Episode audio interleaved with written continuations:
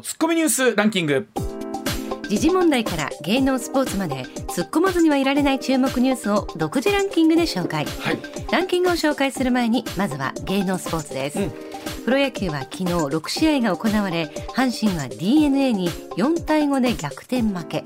矢野監督政権下では初の勝ち越し消滅となりました、まあ、矢野さん4年目のシーズンなんですけれども、ええ。今シーズンはね、えーもう開幕前に今シーズン限りでの優待ということを発表した中で、まあ、本当排水で臨んだシーズンだったと思うんですけれども、まあ、クライマックスの可能性もちろんまだありますけれども今3位から5位までが本当に混戦ですからね。はいなんとか。ねえーそこには頑張って踏みとまっていただきたいと思います。はい。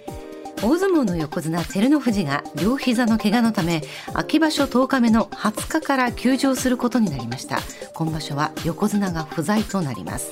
本当に番付をずっと落とした後からまた横綱まで這い上がってきてという中でですねもともとずっと膝悪かったんですけれども今もう本当相撲を取るどころか歩くのさえ難しいという状況だそうでしてまあ本当あの180キロの体を両膝で支えているわけなんでねまあただ本当僕は照ノ富士関が非常に好きな力士なんで横綱ねあのまた元気になって帰ってきてほしいなと思います。うん。それではニュースランキングまずは第5位加藤厚生労働大臣は新型コロナウイルスのオミクロン株に対応した新ワクチンの職場接種を来月下旬から実施すると明らかにしました、自衛隊による東京と大阪の大規模接種会場でも実施する方針です。まあどうでしょう？今後このワクチンが出てきたことによって、まあ、インフルエンザとかと同じ同じようにうん。年に一遍とかね打つようになってくるのがどうかねっていう。シーズンになったらとかあるのかもしれません、はい。うん。続いて第4位ウクライナ東部ドンバス地域や南部の合わせて4州の一部を実効支配する親ロシア派はロシアへの編入に向けた住民投票を今月23日から27日に実施すると発表しました、まあ、本当ここに来てロシア・ウクライナ情勢っていうのが週ごとにいろんなこう転換期迎えてるんですけれども、まあ、ただこれこの住民投票がね本当にこう正当な選挙が行われるのかどうか親ロシア派が行うということですからね、はい。まあ、そのあたりも気になるところだと思います。続いて第3位ニューヨークの国連本部で20日国連総会の一般討論が始まりグテーレス事務総長は演説で国家間の分断により世界がとてつもない機能不全に陥っていると危機感を表明しました。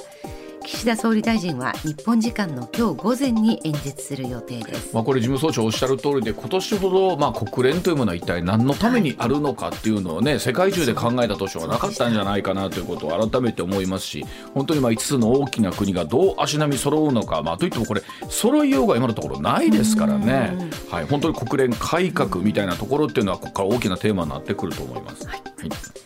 続いて第2位は先月8月の全国消費者物価指数はおととしを100とすると102.5で去年と比べ2.8%上昇しました。消費税の増税の影響を除くとおよそ31年ぶりの大きさとなりました。さあこの後大下さんにこの物価の、ね、上昇についてはお話を伺っていきたいと思いますが今日も新聞出てましたが、はい。まあ、物価の上昇に合わせて自分たちの給料周りが上がる明るい、ね、あの物価高というのはなかなか難しいんだろうなというところでございましてそのあたりのお話も聞いていきたいと思います。続いて1位は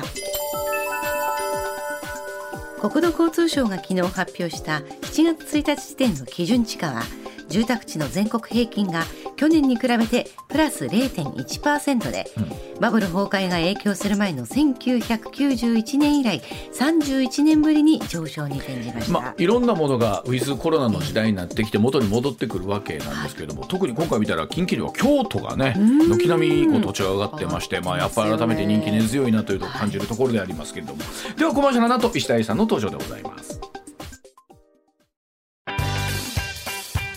上泉雄一のエーナー MBS ラジオがお送りしています。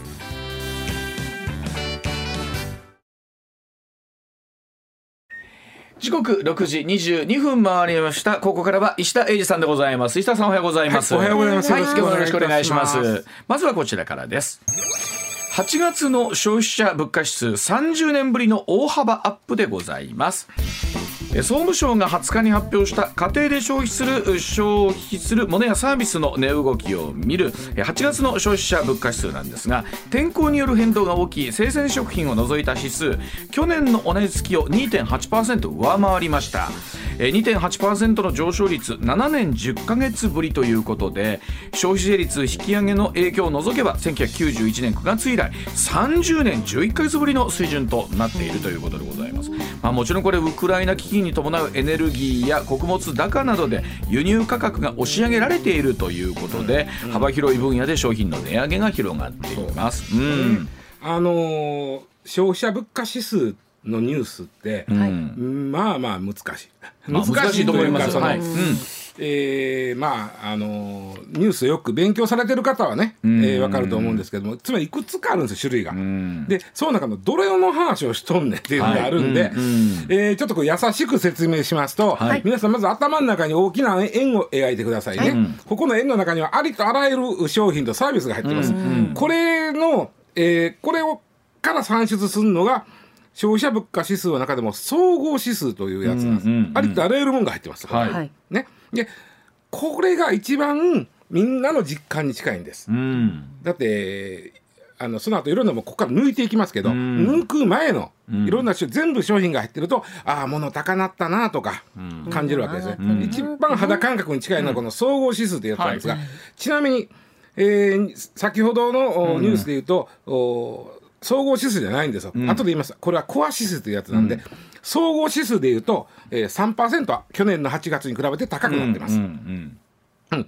で、えーちなみにアメリカの総合指数は、8月の総合指数は前の年に比べると8.3%上がってました、ここまで高くなると、ああめっちゃ値上がったと思うんですよ。でしょうね。3でも思ってるやろ？はい。でも8.3上がったらちょっと。だめってイメージ全部が一これ割ずつ上がってるようなイメージですもんね。そうなのよ、ん。でまあ日本の場合総合指数は3です、それでも高く思ってますね、で10月からこの総合指数もっと上がります、ものすごい上がります、10月からはガンガン上がります、でその次です。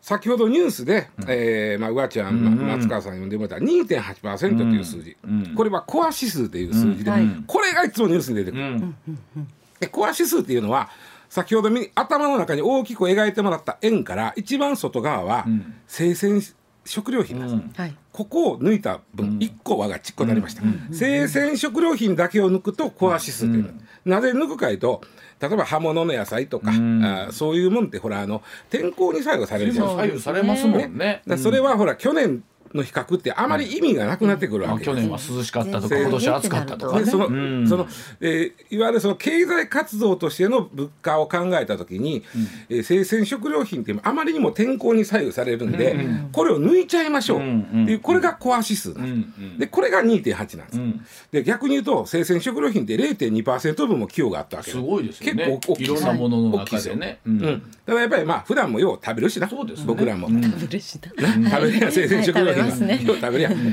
でで、えーこれを抜くと2.8%上がってましたということなんで、えーこれが実はね物価変動の基調を見るための、えー指標になります、で、えー例えばね金融市場で株をやってる人、うん。まあ、債券やってる人がいろいろあります。えーまあ、えー株、えー円、えーいわゆる為替ね、やってる人、いろんな人は、この指標を見て、ああ、去年より上がったな、下がったなっていうわけですね。だからニュースになるんです。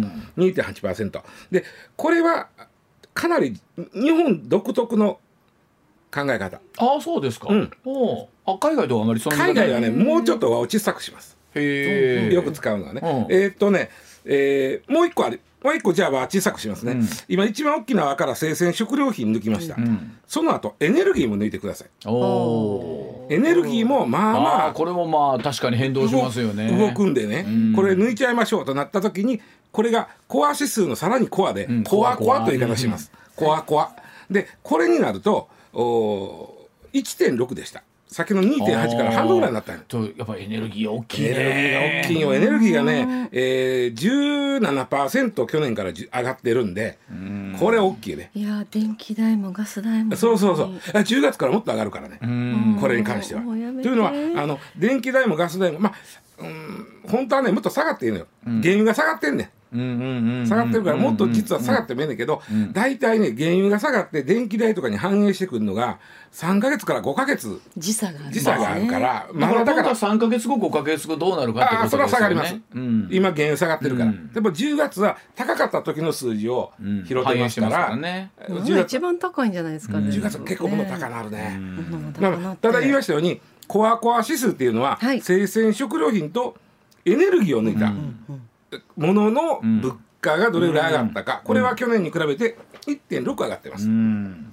で、えーこれはね日銀がいつも気にする数字なんです。うんうんでじゃあ日銀は、えーずっとほら、えー一応物価が安定的に2%上がったらええなって言うて、はい。1.6まで来たんか言うたら、そうじゃない。まだ違うというのはアメリカのコアコア指数はちょっと違うんですよ。ん。アメリカというかヨーロッパもはい。コアコア指数いう場合は、全全ての食品とエネルギーを抜くんです。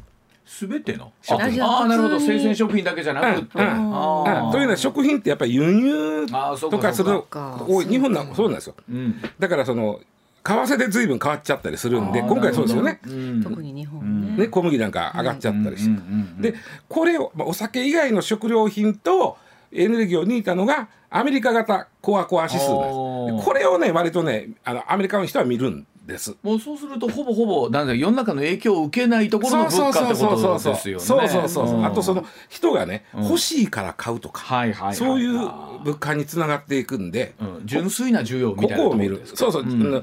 でアメリカなんかここ結構重要視するんですけど、うん。これで見るとね日本の場合全部のお酒以外の全部の食品とエネルギーを抜いた一番真ん中、ん。コアコアコアやな、うん。これで言うと0.7やったんですよ。ああほなじゃあそんなほとんど上がってないんですね。大きいのはね家電ですね。うん。家電。うん。家電がね結構ねあのガンガン上がってるんですよ最近。それは何、えー、半導体。半導体が半導体ですよね。そうそうそうそう。あうん、はでも0.7なんですよ。で、うん。ここをねアメリカなんかは注意するしてみよるんですね。あ大体うんこれちなみにコアコアコア。ーアメリカの場合はアメリカの場合は。日本は0.7ですけど、うん。アメリカは6.3まで上がってそれでも6.3るだからすんげえ上がってるのよ。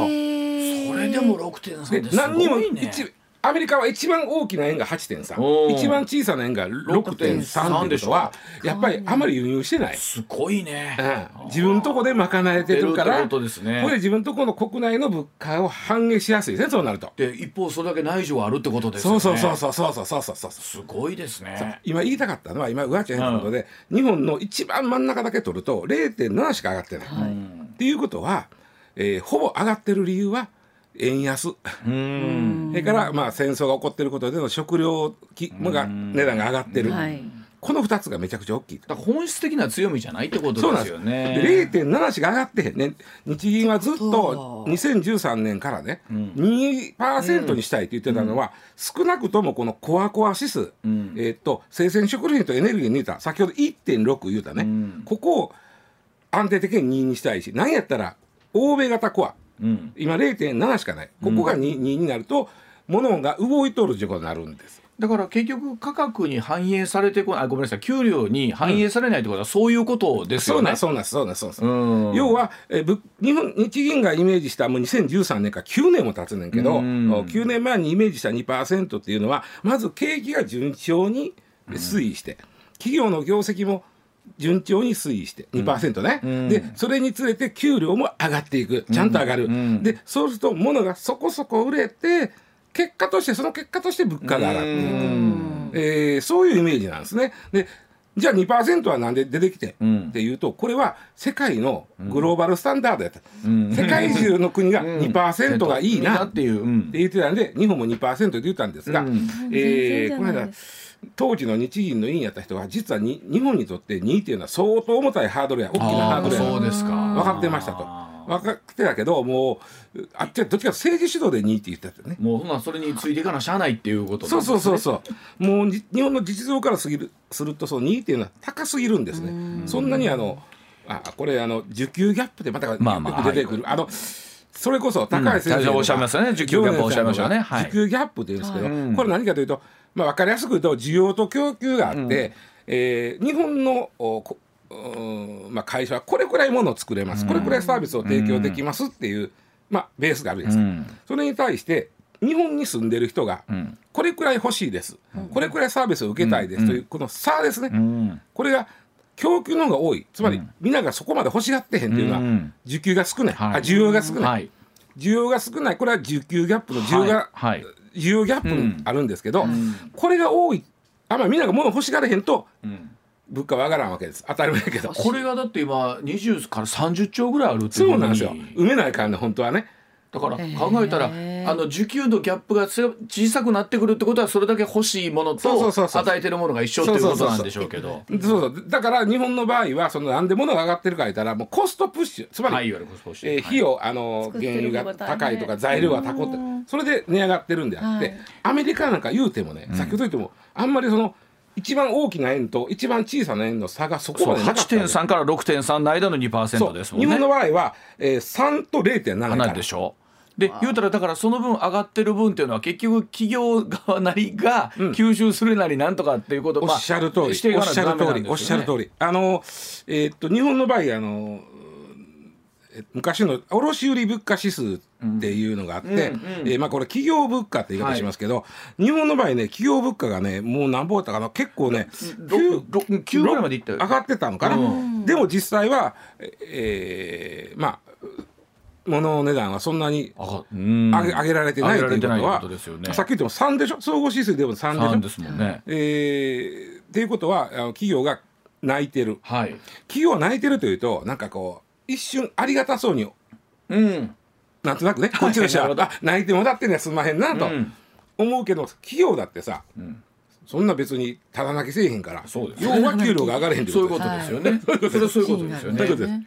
だからあのおそらく多くの皆さんそうだと思いますけど、世の中の物価が上がっててうちの会社もかといってうちの会社ね決して業績がいいわけじゃないんですよっていう顔じゃありますよね。だからさっき言ったその家電が上がってるのなんて上げたくないわけです本当は、うん。単純に仕入れ値が上がってたりとうんいろいろ上がかっていっちゃうことですからね。うん、そうなんです。で、えーまあそこがだから2をイメージしてた2%をイメージしてたっていうのは、そのなんとなくきみんながそれくらい物を欲しがる、うん。はい。欲しがって上がっていく、はい。上がることによって給料も上がるっていうのをイメージなんだけど、うん。日本の場合ねあんまり欲しがってない。欲。しがってないですいやねもっとおっしゃる通りでその需給ギャップと言われるその需需要ですよね、みんなが欲しがるという気持ちが起こってないというのは何なんですかね、ということなんですよね。う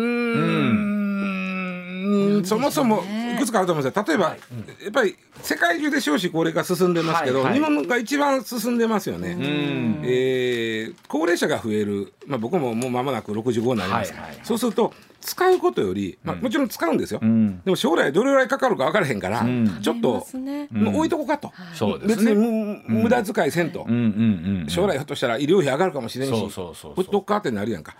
あの、まあ、石田さんとこのコーナーで喋ってたんですけど、はい。結構そのアメリカの方とかってね何、かがあった時にちょっとローンが楽になったとか、なんとかっていうと必ずその分っていうのはあよっしゃちょっと浮いたつこ太郎という気持ちになるっていう。割とねあの酔い越しの金を持たない人たちが多いんでです。これってあの経済を回すっていうことを考えたら、悪い話じゃないんですよね。ただ、それはもちろんあの将来、えーがで非常に明るいということが前提だったりすると思うんですけど。まあアメリカはね、まあ、企業の、まあ、業績もまあまあまあええっていうのもあるのと、まああのい移民の人が多いんですけどね。ね。あの年齢は下がっあの上がってないそこほど、うんうん。日本みたいにね、ううん。ん。まあ、それがあってまああー物を買いはるんでしょうけど、うん。もうちょっとになんやろ僕思うんだけど魅力的な商品はあると思うんですよ日本も、あると思うんだけど例えば、まあ、そのスマホ一つ取ってもらうとね、スマホ1個あることでいらんようになったものがいっぱいある 確かにね。いやでもそれもあると思う、だから確言うようにあそこの中には電話機能だったり、はいカメラ機能だったり、ん。音楽プレーヤー機能だったり、パソコンのネットを閲覧する機能だったりっていうのがそ全部入ってるから。欲しいも聞いたり本も読めちゃいますそうそうそうそう欲しいもんいっぱいあんねんけど、別に店行かんでも配達しもって言われてなってましたよ今、はい店があれやと思って。そうですよね。てきてます。うん。そう世の中の変化によってその実はそうなったら、その変化に合わせていろいろ商売も変えなあかんねんけど、日本人そこが下手やから、うーん。えーなかなかなんか置いてかれる本当はなんかそこのアイデアとかすごく日本の人もありそうな気がするんですよね。ある人はあるんですよ、持ってる人はは持ってるんですよ、だからそこで言うとやっぱり石田さん大きいのは本来そこで消費するはずだった、はい例えば旅行とか、あそういったいわゆることものというよりもこと消費って言われるものがやっぱここ2年ほど止まってたわけじゃないですか。そうそうそうやっぱこういうのも大きいですよね。だからまあ旅行もう別に僕だからだから旅行業界に、あのお金落としてみんなが行ってもったらええと言うけどもそうは思ってないの僕は、うんうんうん。もうほっといても行くっちゅう、まあ確かに。あのもう行きたいねんからみんな。そうですね。要請されてた分動き始めたコンサートとかライブとかエンターテインメントもそうですよね、もう骨董消費ですさっき言ったその将来的にちょっとお金残しときたいなと思ってる高齢者の人も、将来ね まあ、わかんない僕なんか、もう自由に体が動くうちに遊びに行っときたいっていうのはあるわけよ、ああ確かにそうでしょう、ね。今のうちにうん。まだね。楽しいことしといて、で確かに悪い方の循環になると,、えー、と今国がねやっぱり貯蓄より投資へっていうふうに言ってるんですけど、い。やいややっぱり安心安全なのは現金だみたいなところになって余計貯めていくしね。それも大きいね。んなその、ん。投資に回ってないっていうのも実は大きくて日本の場合。確かに確かに。うん。えーというのは日銀がいや言うても2%目標にしましたけど今実質1%も実質的に上がってないからうん。まだまだ金融を緩和し続けますと。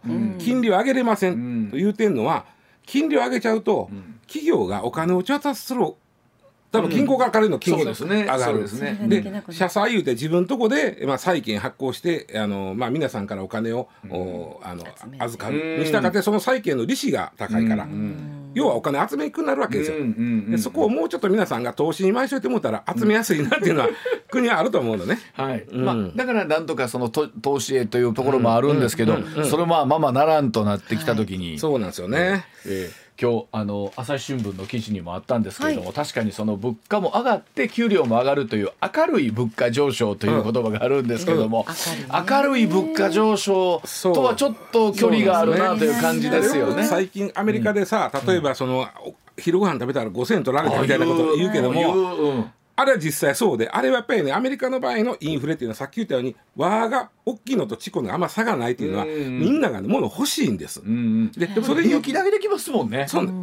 ほんで供給が追いつかへんっていうのがまあそもそもあって、うそこにまあいろんな外的要因が加わって物が上がる。あと、はい。コロナでいっぺんに来たとかみんなが確かに。みんながいっぺんに物を欲しがったとかいう、これね実はそんなに悪い上げちょっと数字でかすぎますけどね、うん。ようんどういうかなインフレの中身としてはそんなに悪くないとは思うんですよ。うん。と数字はでかすぎるから悪いけど、うん。日本の場合やっぱりインフレの中身がみんなが物を欲しがってないのに、ん。材料とか原料が高なってインフレになってるというのは、そうですよね。だから給料上がらないというのは、はいしんどいインフレなんですねこれ。全員があのしんどいやつですもんね。企業もしんどい。だ一消費者に今度は回った時の自分もしんどいし、だから、まあ大事なことはもちろんね、その今このん。物価が上がってその生活苦しい人に対して日本があの政府が何かまあ助成しましょうというの。これはまああのなんていうかな生存するという意味では大事なんですけど、うんこれ別に景気の刺激にはなりません。うん。うん景気になるほど確かにね。刺激しようとすると、うん。要は需要を掘り起こさな、ね。うん。何かうん。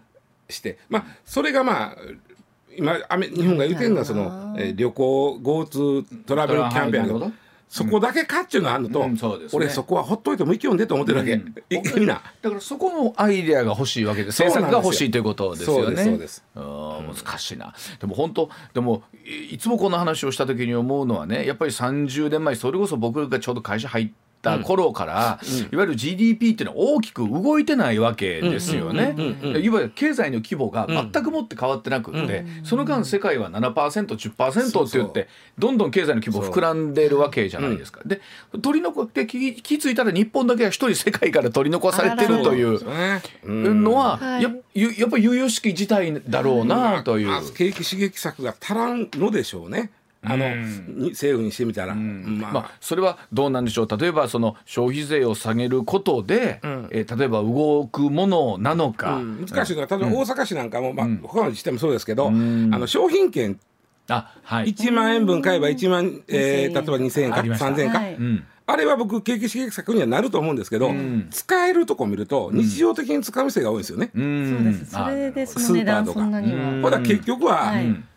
普段使いわかるにあまり景気刺激になんのかなみたいな。わかるなわね、ありがたいねありがたい。けどね。ううん。んまあ、かといってこれいや難しいですけど限定しちゃうと今そうそうそうそう。だ気としてうん。1万円の商品券で1万3000円分買えると。ん。じゃあ普段ちょっとげ我慢してたあのあのお菓子、うん。3000円増えんねやったら買おうか、はい。なったらええんですよ。はい、そうですね。うん。うん。でもやっぱり結局目先のあの普段の日常そうのそうそう。ものを買っちゃうので、そうそうそう。ね。なんのかな。難しいところですね。まあということ結局まあこの8月の消費者物価が30年ぶり大幅アップというニュース出てて、えー世の中全体がこうね物価を上げるために頑張ろうと言ってるけど全然いい物価上昇じゃないということですね。はい。はい。では続いていきましょう。えー時刻6時40まもなく3分になります。続いてこちらです。さあ大盛況のキツネダンス。でダンスの著作権って一体実はどうなってるんでしょうか？もうあの僕はもうこれを聞くとねもうずっと YouTube で夜中見倒見倒してますかねこれ。あそうですか。そんなにお気に入りですおか気に入り。それは何？キツネを見てんの？キツネをいやキツネじゃなくって、えーあの女の子たち女の子たちっていうの。キツネダンスを見てるんですけど、ね。このねまあ本当今年僕は流行語になるんじゃないかなと思ってるんですけど、語というかまあもちろん流行語というか語もそうやけうん。どそのダンスそのものが流行りもののおそらくもう横綱級やなななるんですよね。そうですね。あの日本ハムファイターズこのキツネダンス球場が一体となるキツネダンスデイというのを開催しまして、えーこの原曲ザフォックスを歌唱しますノルウェーの兄弟ユニットでコメディアンのイルヴィスさん、はい。えーがあースペシャルゲストとして来場いたしまして、まああの場内のねファンの皆さんと一緒に踊ったと。でこれあの人気アイドルグループが動画を完コピしたりとか、ええええ。台湾の野球チームもなんかこれをね、えーね踊ったりということで大ブームなんですが、そこでキツネダンスとこれ関係なくダンスの著作権まあ関係あるのか、ダンスの著作権について今日は考えます。ああのまあ今日はダンサーの松川さんがいてるんででえーまあちょうどよかったな と思ってるんですけども。えー代表で。まあえ最初のネタがちょっと難しかったんでもうちょっと柔らかいのネタを選びそうですね。あの温度差が、温度差いやにこれまでもね。これなかなかお僕ネタ的には好きな話なんですけど、うん。このと言いますと「ザ・フォックス」という曲確かにおもろい曲やな。い。できてる曲。あれあの僕全然あの調べてなかったんやけど、歌詞をうん調べたら、あはい単純に「狐はなんて鳴くんだ」ってずそうっとなんですよ言ってんよね。そうなんですただただそう言うてるだけなんですだからなんかほほほ言うてたやんかこう鳴くんちゃうかとうんか、あの犬はワンは猫はニャーやけど狐はなんで鳴くねんっていう曲歌なんですよ。だからコメディアンですよ歌ってそうねこれ。そうそうそう俺はでこのなんかちょっとなんかね中毒性のあるというかこう聞きたくなるようなリズムと耳にねで残りますもんねまたねこのブームになり始めた頃に最初はねこうずっと女の子たち踊ってて可愛いなと思ってたんですよ。で結局何が可愛いと思った時にあの頭に耳がついてるんですね。うんうんついついにねもう先月ぐらいからね尻尾がついたんですよ。尻尾がついてね可愛さが倍増しちゃったんですね。でこの話を この話をするとなんか多くのね、はいあの皆さんに気持ち悪いって言われるんですよ。な皆さんが韓国アイドルに対して熱狂的に喋ってるのと僕は何が違うんだということを声を大にして言いたい。まあな違います確かにでも確かにあのなんていうかな女の子を可愛く見せる踊りであり衣装やなあれ。そうなんです。やっぱりね狐あの頭と耳と尻尾はね耳と尻尾は、まあでもまあまあ。ちょっとあ本題に入りますごめんなさい。そもそもあのダンスはい。をは発明発案した人は誰だと。はい。はい。はい。これはあの小暮沙織さんという、うん。えー日ハムの職員です。らしいですね。球団職員、でこの方があのもともとあのファイターガールズなんです。はい。あのもともとは規定ダンスが出る前のああいうことをやってはった人ですよね。でこの人は今あの球団職員として、んダンスアカデミーがあるんですよ。はい。日ハム。なるほど。日ハムダンサー。か最近球団のね下にあるんですよちゃんとダンス。ちゃんとアカデミー。ではい。今球団のチアリーディングそういうチームに入るだけでもすごいオーディション大変ですもんね。そりゃそうや。うん。子供のお稽古どこでやらすなんじゃタイガースのチアリーディング部入れるみたいに。どこに全部あんねや。あるんでこの人はそこで先生やってはる。はあー。ね、ほん。でこれもようできたな、職員でなるほどなと、でまあまあ。この人が、ん実は、まああのーなあのコロナにななって、はいはい。えー声を上げて応援できない。なるほど。はい。特に小さい子供がなんか踊れたらそうかなるほど。声も出さんで済むし踊れたら、うん。えーいいねと。だからそのそういう踊りの時に一緒にうん。あのスタンドで踊ってくれたらい。いなと,、はいいいなと。誰もおっさんを喜ばそうと思ったわけちゃうわけこれ そこははっきりしとかなあかんおっさんが食いつい,、そうだったんですね。食いついてしまう。あそうそう食いついてし子供用やのに。おそうそうそう。あそうか。そう。食いついちゃったんですよ僕が供が可愛く踊ったら、、はい。いなと思子ってやって。供だったら可愛い。私も子供のやつはずっと見てられます。そうでしょ？はい。あそう。お大人のやつもいいよ。滝谷美優ちゃん可愛いよ。可愛い可愛いなと思いますよ。あの、まあまあ。いいなと思いますけど、ほんで、どうしようかな思った時にこの9年前に流行ったこの歌をたまたまこのこ大暮さんが2年前に聞いたあ9年前の歌なのそうなんですよこれ。いやそれなりに世界でも流行ったのこの歌うんで2年前に聞いてはあ。なんか耳について離れへんとこの曲。でやっぱり言うてもプロですから、これでなんか踊り考えたらうん。ええんちゃうかとはい。言って考えた、はい。できつねダンスまで考えた。考えた。で一応持ってたああの自分の中で,で、アイディアを。どこでこれをこんなんしたらどうですかって言おうかなと思った時に、ん。新庄さんが今年来た。ユニロード変わった、はあこのタイミングでちょっと提案してみようかなと。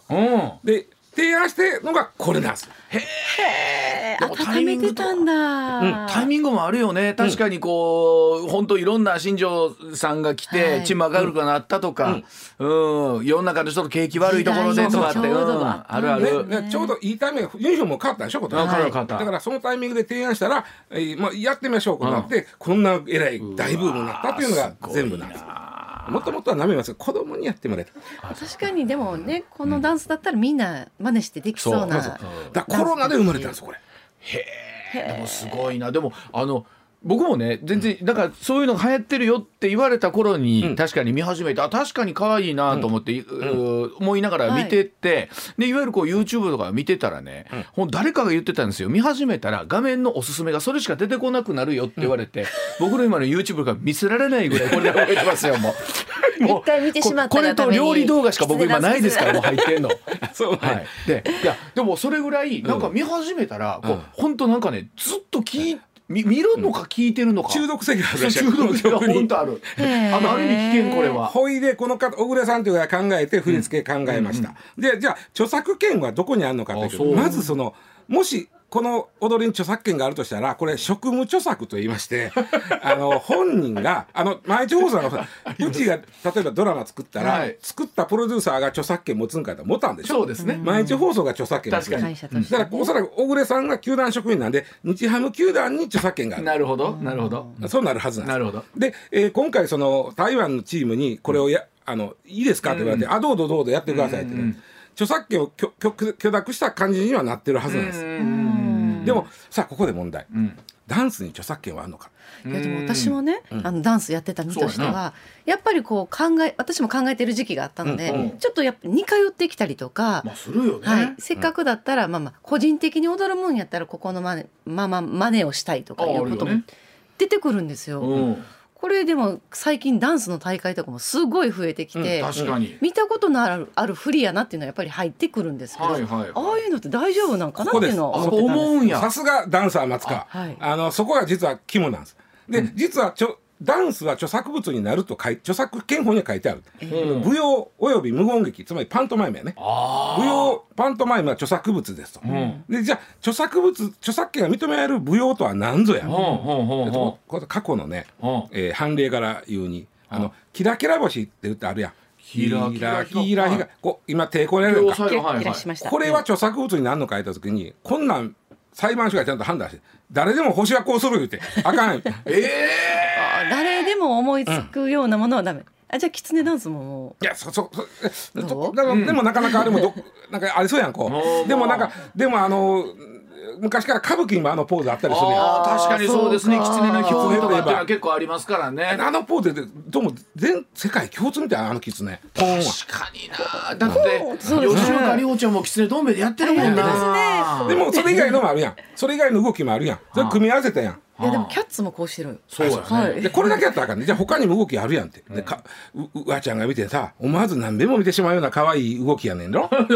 そうですね。ね。はい今ちょっと恥ずかしくなってきましたが、はい、何度も見てしまいこます。こで判例がございます。シ何ャルウィダンスという映画がございます。シャルウェアダンスあるシャルウィダンスのしダンスシーンで用いられたダンスの振り付け、ん。これを考えた人があれのダンスは私に著作権があると、つまりあのシャルウィダンスをテレビでかけるんなら著作権料を私に払ってくれと、いう裁判を起こしたんですあそうですか。ちゃんとある。そうするとえーまあ原告がつまり訴えた側は社交ダンスには基本ステップステップというのがいっぱいありますと、その基本ステップのをち抽出して組み合わせて一つの一つの流れを作ったあの映画の私のダンスなんでそれは著作物として認められるべきやと。うん。判例、えーすでにあるステップを自由に組み合わせて踊れ踊らすうん。踊るっていうことは今先松川が言ったことなん一般的に用いられるごくありふれたものであると、うん。そ一般的な動きを組み合わせただけでしょと、うん。だからそれはあの著作物性はないという判例が出たんです。あの多分確かにね僕はわダンスの世界わかんないけど、多分一つ今まで違った人とアクションをしたいとか、パフォーマンスをしたいっていうのはダンサーの人はやっぱ思うわけだわな。なるべくもうだからなんとか頑張って絞り出して、うん。全然見たことのない動きをしたいと思うんですけど、よね。でする、はい。見つけました。それが世に流行るとなったらそれはそれで嬉しいわけでしょ。嬉。しいですけどやっぱり著作あ著作これ私が考えたということもなんかどっかで主張したいがあるってことやな。ででもあのまあ別にあのさっき言いますけど小暮さんはこんなそんなこと真っ先言うてありませんよ、でも単純に僕はちょっと興味あったから調べたんですけど。要はえっ、と著作物であるというためにはそれがもう単なる今すでにあるステップの組み合わせじゃなくて、何かものすごい特徴的な顕著な動きがそこに入っていると認められる可能性がある。あの今お話聞いてなるほどと思ったんですけど例えば映画の中でねダンスを踊ってたりすると、僕らも全然見る側は、はい。映画のチケット代だったりとかみたいなところだったりにね、ええそん。なん全部入ってるんじゃないかとかと思ったりもするじゃないですか。うですねテレビで、えーやるときに、え。ーなんだろうそれをもう一回ちょうだいっていう感覚がちょっと分かんなかったなというのもあそうそう。ってね。いや、あとはあの DVD にする時も一回ちょうだいってなるんですあそうよそうそう。まあとにかくねまあまあ言いたいのはおそらく小暮さんはそんなことあんま考えて言ってないと思います、ただこんだけ流行ってるで球団としても、日ハム球団としてもここで著作物性を云々するよりは、バズった方がもち得ろんそうでしょ。もちろんそうだと思います。でもあのこれ例えばねお笑いの芸人さんの世界でもそうだと思うし、例えばギャグとか。んあのまあ、僕らでも仮にちょっと放送中に思いついたであろう面白いというかあいいなっていう言葉が仮にあったとした時にねそれ最初に誰が言うたんやと。うんうん。言いたいじゃん。そのセリフ見つけたん自分やでと。生み出したんはと。えーとはいえこうそれってなかなか主張しにくいところもあるし前つけられへんし、そう。ね、はい。いやでそれよりもこの言葉が世に流行った方がそうそうそうそう。ね嬉しいっていうのはあるし。キツネダンス流行った方が日ハム得やん、そう。そうです日ハムね見ますし球団としてはめっちゃ得やんでも確かにこういろんなものそうですけどちょっとお話ずれますが例えばそれこそ料理とかのレシピとかってなかなか難しいとかって言ったりするらしいですね。えっと、要は両世の中に僕いつも言うんですけど、うん。2つ、えー特許が認められないものがあるんですよ、2つ。それは1つが料理のレシピ、うん。もう1つがあのお医者さん手術の術式です。この2つは術式もダメ。もの。すごいのを発見してもああの認められない。ですかこれはねあみんながさらにそこに手を加えてうん。いいものにしていくもんやから。あより美味しくなるより素晴らしい手術術式になっていくというそのが世の中のためやとあいうことがあるんで、ここは特許は認められないはいとかね。だからいろいろでも研著作権はあるよ。きっと証券はあるんですね。あの本にしたらね。とあ特許としては認められないけど。それを書いた本には著作物権はあるけれども、自分だけのものですという。ねいいまあでもそうやって思う。とあのどっちが先かですよね、やっぱりでも世の中の多くの人に踊ってほしい見てほしいでも自分がなんとか苦労の末編み出したパフォーマンスなんだというのも知ってほしいというね。まあ言いたいのは作った人はうわちゃんのために作ったんで投げてる。上泉さんこれでね僕以上にもっと楽しんでるも方もいらっしゃると思いますけど、えーオフにゲストで来てくれへんかな。まあいいはい、えーコマーシャルの後もお話し続けてまいります。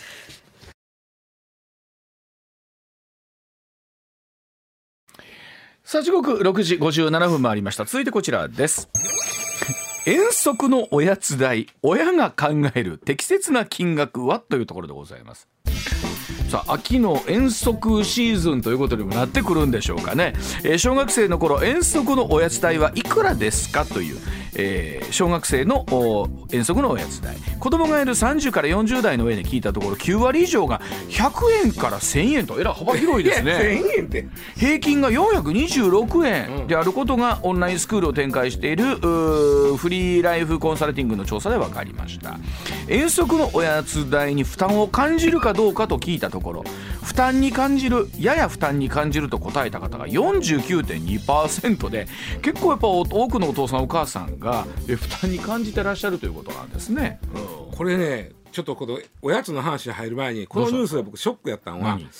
半数の親御さんが、うん。例えばよ300円400円の子供の遠足のおやつ代を負担に感じてるというそうですよね。このそうですよね。これちょっとね、うん。ゆいや悠々しきですよ。これこれもこれはちょっと政治家の人はもうちょっとうん。か僕もちょっとびっくりしてね。うん。そう。だ僕らの子供の頃から300円ベースじゃないですかなんか。300円やった？2人は。300円やったな気がするけどな。300円ぐらいでとにかく駄菓子を詰めていくっていう。あちょっとちなみに僕はね100最初50円やったんです、ん。それが途中で100円になったように思うんですけど、うんうんうん300円でねちなみに昨日あの近くにあるでお菓子のデパートの吉屋さんに行きまして、300円分あ僕は遠足のおやつを買ってきたんでちょっと見てください。そんだけ買いました。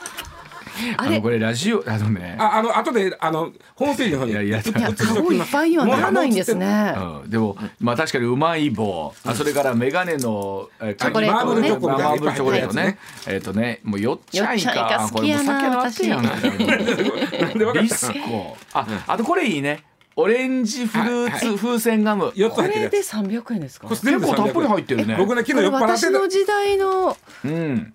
遠足では少ないですもっと入れられた気します。まあまあさその分やっぱり気持ちだけ物価が上がってんやろね。よっちゃいが一番高かったよよあよっちゃんはよっちゃいが高いで。すか50円で今50円。君が触ったセコイアチョコは30円わあ30円かこれ、えーこれも10円か20やっぱ円やったと思いますオレンジ風船ガムはいいなこれな。いや俺ねうん昨日酔っ払ってたからうん。買いに行った時に、酔っ払ってたから。あの24 20円オーバーしちゃった。んですまああかんがえいたいた320円になっちゃった。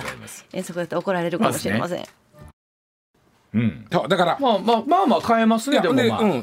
僕はあ意外と買えたなと思って、でただまあちょっとあのレシート見たら20円オーバーしてたから、ん。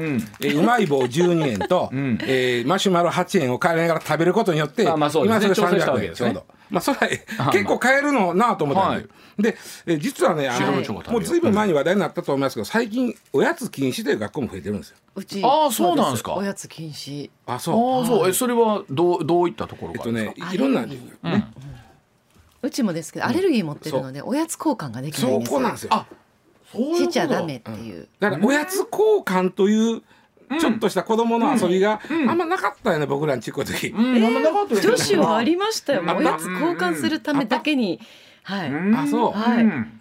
でもそのおやつごと交換しないですよそのガムならガムの一粒だけははいなるほどね。交換とか。あいいじゃないですか、はい。でもそれでアレルギーのある子が自分が知らんと親はこれはそういうことか渡してるのを食べちゃって、えアレルギーが出やっぱりアレルギーの子も増えてるから、ね、確かにね、うん。でそれの配慮が大きいらしいですね。禁止。あとねえっとうん必要以上にね交換のために必はい。要以上に持ってくる子がおる、まあな。まああのさ全まあいちい然そのちチェックするわけじゃないしね。はまってないということんですね。だからあの食べきれる分にしてくださいっていうとこもある。その、あーお金やなくて、うん。ね。ね。交換じゃないですよというだから、あとねあとまあ交換がいじめにつながるってこともあったんやって、まあ何でもそう言い出したらそうかもしれんな。言い出したらそうなるんですよねでさっき言ったその負担に感じる親御さんが半分いらっしゃるということやったんですけど、そもそも持ってこれない子っていうのはやっぱりあるいるんだなだってよくあるじゃんご飯は給食しかないような子ありますそううんするとおやつ持ってこれない子がいるとそうかわいそうやなそういうことで最近はね禁止っていうのはあるけども、それもまあ子供らあれなんで、うん。あの学校は用意します。あーそれはまあまあありです僕なんかあったであの飴一個ずつみんな配られて一個であの一箱ずつ。遠足におやつ持っていくって考えたらまあなんていうの？あの可愛い文化ですよね。そうですね。あの学校にしてみればすごいなんはい。か教養性の高いというかね、うん。そうそう。教養の高いなんかちょちょっとなんかこう一応これ学校の行事ごととはいえ、うん。授業時間に含まれているものの中で、うん。おやつをふ食べるというこのそうそうそう。背そう徳感ね。そうそうそう。それがなんかね不思議な感じがあった。食べちゃっていいの？っていうね。ん。そうそう。学校のことなのにっていうね、うん。で僕もねちょっと調べて分からへんなんですいつからおやつは持っていくようになったんやろうとか、うんうんうん。まあおそらく、まあ、昭和の最初の頃はお芋さんがお弁当やった時代なんでおやつもなかったと思う。んです、うん。であとはおやつを持っていくということが、ん。なんではどういう意味で始まったんかと調べてるとこれも分からへんだんやけど、いろいろな人言うてる人がおって、うん。もう実は遠足っていうのは前の日から始まってますと。うん。おやつ買いに行くところから。ねあで、あのいくら例えば100円やったらこううまいことちょっとでも安いのを買うて、ーはい。でもそれあの必要な人間として生きていく上で必要なことですね。あっちの方のスーパーの方が、はい。このあ確かに。とか計であとは算するとかうん。ねね。あと先生これあのこれはあれですか？あの税込みですか？税抜きですか？みたいな先生が税込みですと言うものなら軽減税率が適用されてますよねみたいなこと言うて。もしあのそこまでだったとしたらまあまあな子供ですよ、それちゃんと言えるんだったらね。へえ。まあまあ。まあでもこれあのラインナップ見てると今石田さんが出してくれた資料に時代やなと思うものがあるんですけど、うん。確かにそのよう映す鏡みたいなとこありますね。そうですね。10代の子が欲しいのが例えばポテトチップスだったりとか、えーそれこそこの後話題に出てくるグミだったりとかするし、うんうん。80代の方までぐっと飛ぶと、森永ミルクキャラメルから佐久間のドロップというあもうなんかそうそうそうそうえーなんかちっちゃい頃のもう本当憧れみたいなものだったっていうね。あそうなんですよね、うん。まあ、うん、まあやっぱりお記憶に残るんでね、ん。あのまあ、できる範囲でかわいさってほしいなとは思うんだけどね。あとやっぱりそれこそね遠足がおそらくどうですかこの秋ぐらいから行けるようになってきたんそうそうですですかね復う。ん活してきてるので、やっぱりこれがあのなんや言うていいことやと思うので、ん。ねお祭りついでにね。最後に調べてて一つだけ面白いなと思ったのが「バナナはおやつに入りますか?」ってよくあのギャグで言うやんねはい。これはなんで始まったかというと、ん。これはすごいね。何？バナナがすごい高級品やった時になるほど。すごい高級品やった時にクラスに一人おるかおらんかの金持ちの子がバナナ持ってきよる。バナナを。ね、はい。持ってきよる、はいそれに対して大多数の,、うん。あのそんな買えない子たちが、なんていうの、えーもう妬んでうん「先生、バナナはおやつに入りますか?」という質問をしたというのが 始まりではないかという説があってこれおもろいな バナナがいかに高級なもんだったかっていうところはいだそうでございます